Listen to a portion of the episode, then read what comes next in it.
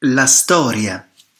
Le uve del vitigno Glera, originariamente coltivato sul pendio carsico che costeggia il mare vicino a Trieste, nella località Prosecco, erano note già in epoca romana. La viticoltura è diffusa in quest'area fin da tempi assai remoti. Una stele funeraria riporta le parole di un centurione romano indicando i vendemmiales, celebrazioni per la vendemmia. Prima del suo genere in Italia, nel 1876 venne fondata la scuola enologica di Conegliano, dove nacque il metodo di spumantizzazione Conegliano-Valdobbiadene, ideato da Antonio Carpenè.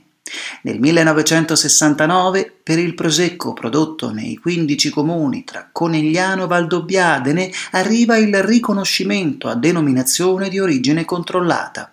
Un ulteriore riconoscimento è arrivato nel 2009 con la DOCG, denominazione di origine controllata e garantita.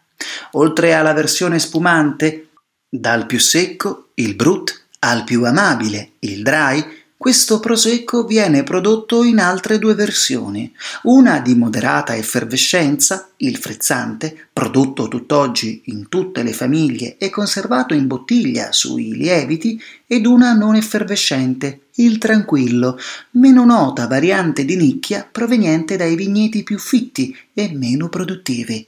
In questi due casi il termine prosecco non è seguito dall'aggettivo superiore.